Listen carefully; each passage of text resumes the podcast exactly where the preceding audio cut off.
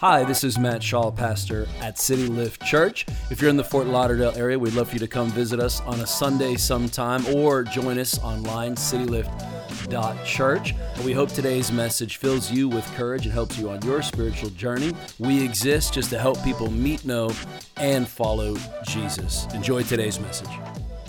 All right, this morning, guys, get your notes out. I'm going to pour into your life a little bit. How to diffuse an offense. Who's been offended in here? Okay, that should be all of us. The rest of you are lying in church, okay? Pretty much everyone has been offended. Uh, let me take the next 10 minutes, 10, 15 minutes, and let's talk about offense and how not to live and be trapped in offense. Now, the Greek word offense is actually scandalon. It's where we get our word scandal from. It actually means the trigger of a trap the trigger of a trap. And so if you set a trap and you set bait, that's what an offense is. And the enemy, of course, uses an offense to trap your spiritual life, trap your joy, tra- trap, your, trap your generosity, trap your, your, your giving heart, your love for people. He will lock you in an offense, and scandalon is that trigger. That's what it, what it says. Now, Jesus said, of course, offenses will come. In other words, offenses are inevitable. They are going to show up on your doorstep. And the enemy will always use them to try to trap you. Now, we wouldn't have a lot of hope, but I believe that a great offense must be met with a great defense. How many of you remembered that the LA Rams won the Super Bowl this last year? How many of you think that feels like five years ago now? Okay, all right? Like it just feels so, so long ago. Just to give you a little history lesson from six months ago, the LA Rams defeated the Cincinnati Bengals. And arguably, Kupp did a phenomenal job, but the defense, I think, should get a ton of the credit. They won game after game for the Rams in particular. I think Aaron Donald is one of the most exciting players to watch. I think I have an image of Aaron Donald. There we go. Uh, he's their defensive tackle for the LA Rams, and he arguably won game after game in the season, postseason, and in the Super Bowl. In other words, a great offense, which the Bengals had a great offense, but it was met by a phenomenal defense. Probably an even better defense and continue to shut them down. This morning, I want to give you a great defense to a great offense. Right? Offenses come in different layers and different measures, don't they? Somebody on the street cusses you out and you're like, ah, it's okay, you don't know me. Okay, but if you have a relationship with that person and then they do something, how many of you know it's a, a bit of a level up? Or, or an extended family member does something or says something, it, it means a little bit more, right? Or somebody in the body of Christ does something and now it hurts a little bit more. So offenses kind of come in layers. There, there's measured, there, there's different measures of offenses, but they can all be met with a great defense. And I want to talk about this this morning. The first thing, if you're taking notes, write this down. I want to work on my response. I want to work on my response because when a, an offense comes, you must meet it with a great defense. And great defenses, you know, they're they're playing audibles just like the offense is. They're scanning the environment and they're seeing what the offense is trying to do, and, and they switch up their game a little bit to, to stop the, the play. I, I want to work on my responses on the inside. I, I have found in life that when I feel insecure is when I typically react the worst. That if I can work on my security, I can have a good response. I, I love this line little dogs bark the loudest, big dogs know who they are. I love this quote from Eleanor Roosevelt No one can make you feel inferior without your consent. No one can offend me without my consent. I have to give them permission to offend me.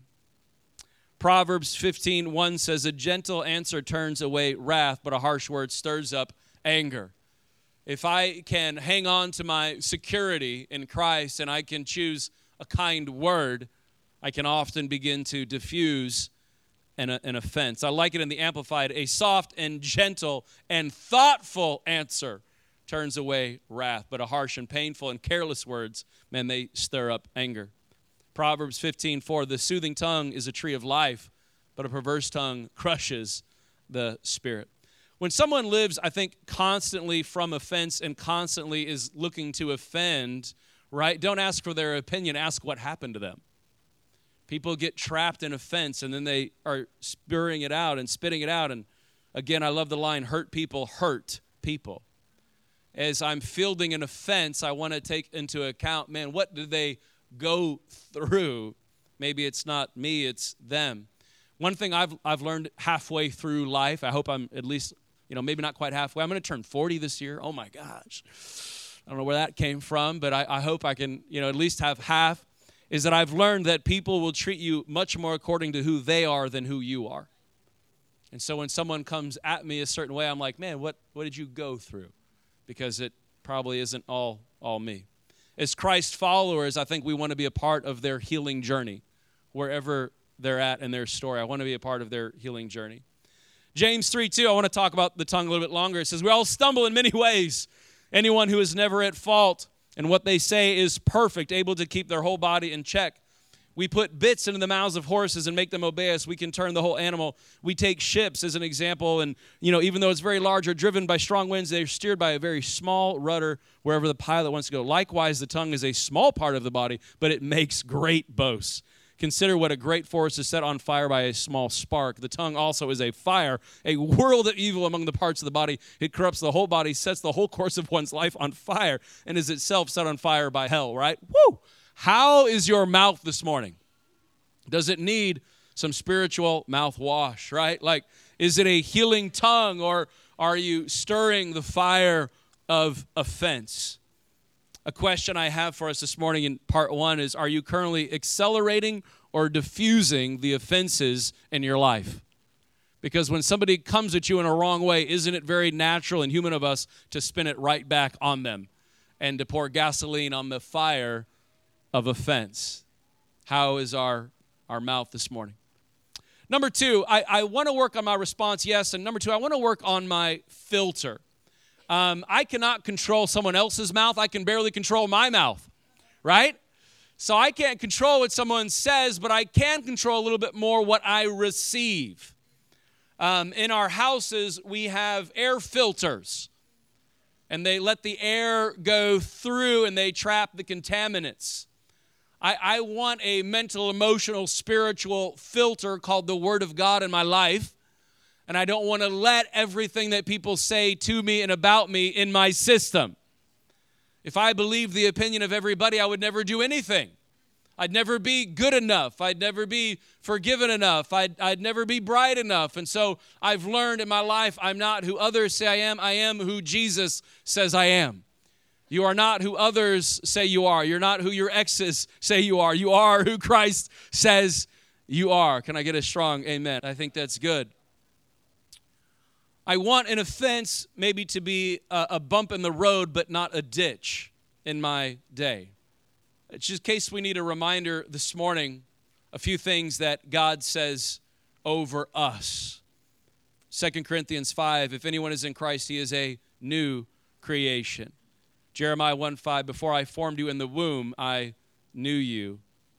Jeremiah 29 11 I know the plans that I have for you. Isaiah 41 Fear not, I am with you. Ephesians 2, we are his workmanship, created in Christ Jesus for good works. John 1 John 4:18 there is no fear in love. Galatians 2:20 I have been crucified with Christ. It is no longer I who live but Christ lives in me. Philippians 4:13 I can do all things through him who strengthens me. Luke 12 even the hairs of your head are all numbered. Isaiah 43 because you are precious in my eyes and honored and I love you, God says this morning. 2 Timothy 1 7, for God gave us not a spirit of fear, but of power, love, and self control. Joshua 1 9, have I not commanded you be strong and courageous? Do not be frightened or dismayed. And if Zephaniah 3:17 last one, the Lord your God is in your midst, a mighty one who will save. He'll rejoice over you with gladness. Man, if God is rejoicing over you this morning, come on, who are other people to put you down? That's, a, that's an interesting thought this morning. I never want to put the keys of my identity in someone else's pocket. I never want to put the keys to my joy in someone else's pocket. I never want to put the keys of my happiness in someone else's pocket. I want to reserve that for God, my Father, and His Word. My self worth should never be decided by someone else's tongue. Wow. Isn't that hard for us to do? So easy to hear that while I preach it this morning, but it's, it's hard to do. I love this quote from actor Jack Nicholson Don't be too upset when someone doesn't like you. Most people don't like themselves either. I just think that's, that's good. If I can work on my tongue and my response, if I can work on my filter, letting God's love and acceptance and word in my life that helps me trap the contaminants and not get too insecure and you know led astray and then get emotional and really offended. Because why are we offended in the first place? We believe their words a little bit. Isn't that interesting? Like you're like oh there's some truth there. Now i'm mad. If, if you didn't take it seriously it, it'd be like nothing right? So i've learned like what what's my filter where am i intaking my identity from the last one I want to work on my return. I want to work on my return. 1 Peter 3 9 says this Don't repay evil for evil. Don't retaliate with insults when people insult you. Why does the Bible say that? So hard to do. Instead, pay them back with a blessing. That is what God has called you to do, that He will grant you His blessing. You know, I, I like to play tennis. I don't play it a lot, but every now and then I'm, I'm terrible at it. I just enjoy it.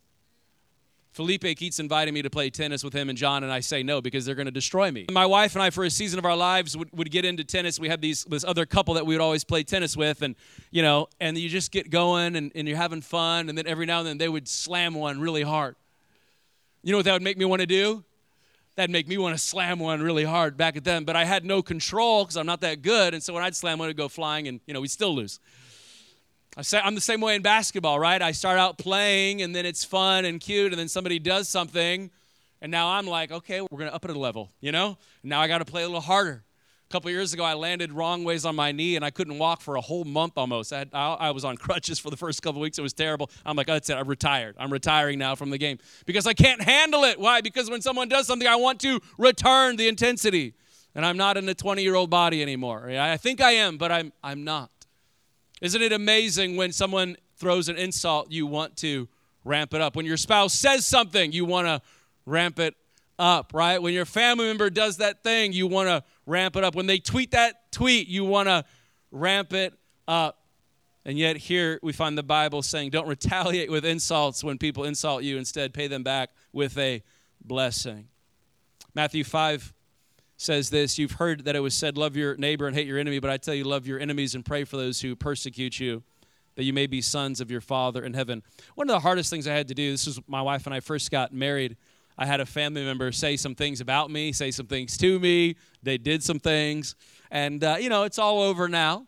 But but at the time, man, I was really really offended, and I'm living in the offense for about six months. And I remember, I'll never forget. The Holy Spirit was like, "Son, bitterness is knocking on the door of your heart."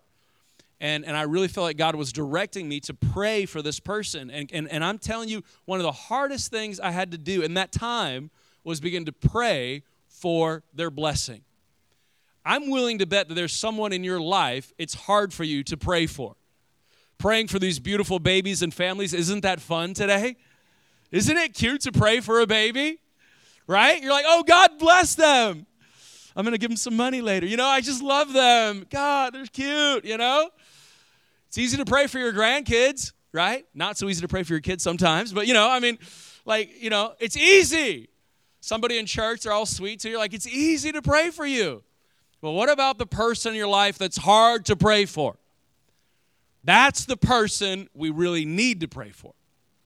It's not even so much about them, but my, my, praying for them keeps my heart free. When you can pray for your ex, that keeps your heart free from hate. When I can bless the person that's insulted me, that keeps my spiritual life free. Jesus is saying offenses, man, they are inevitable. Not everybody follows me. Not everybody follows the way of love. Not everybody's a good person. You're going to get offended. So, how do I keep my kids free? Right? I don't let my kids eat sugar every day because I, I don't want their teeth to be rotten. Jesus is saying, How do I keep my kids' mouth from being rotten? I'm going to tell them to bless the people that are cursing them so they stay free and alive and joy filled and ready for my blessing. When I can do that, I qualify myself, the Bible says, for His blessing. I'm learning. I'm not living for others, I'm living for Him. And that's easy to preach, but tomorrow morning, we're all going to have an opportunity to apply this message. And then it's going to get hard because somebody's going to look at you crossways. Somebody's going to say something. They're going to do something. And you're like, I don't want to hear nothing Pastor Matt said. It was cute on Sunday, but it's hard on Monday. And that's the moment where you're like, God, am I living for you or am I living for them? And if I choose your way, I can expect your blessing on my life. I want to stay free. Amen. Church, I'm going to close with this. We can use the strong winds of offense to soar to higher heights. A great offense can always be met with a great defense. We want to become the people God has called us to become. Amen. Let me pray and we'll, we'll get out of here today. Heavenly Father, thank you for today. It went way too fast. It seems like it's just flying by. Lord, we love you. We're grateful to be your kids and in your house today, celebrating you, learning from you, growing from your word. God, we never want to come in here and leave the same way. We want to be transformed by your word and your presence. God, this is a hard message to hear. It's an even harder message to walk out. Lord, help us live free from offense. Help us, God, to build an identity that is Christ centered, to have a mouth that is yielded to Christ, and God, that we might respond in a biblical way so that we could be a part of making this world a better place. God, we can't transform it without you. We need the power of the Holy Spirit. In fact, with all eyes closed for a moment longer, if you're in here this morning, you're like, hey, I just want a right relationship with God. I want to give my life back to God. Maybe you don't know God at all and you want to begin a walk with God today really impacted you. Just lift your hand real quick. I'm not going to embarrass you, but I just want to see who's out there this morning. Thank you. Anyone else this morning? I love this. Thank you. Let's all pray this together so nobody feels alone. Say, Heavenly Father, I give you my life. I receive Jesus as my Savior. I ask that you forgive me of my sins and you would give me a fresh start. In Jesus' name, amen. Would you give it up for the two people who lifted their hands this morning? That's beautiful. Thanks again for checking out our podcast. If you enjoyed it, please subscribe, share with a few friends. Thanks for helping us make Jesus famous right here in South Florida. Again, if you're in the Fort Lauderdale area, we'd love to see you sometime, or as always, visit us online, citylift.church. Have an amazing day.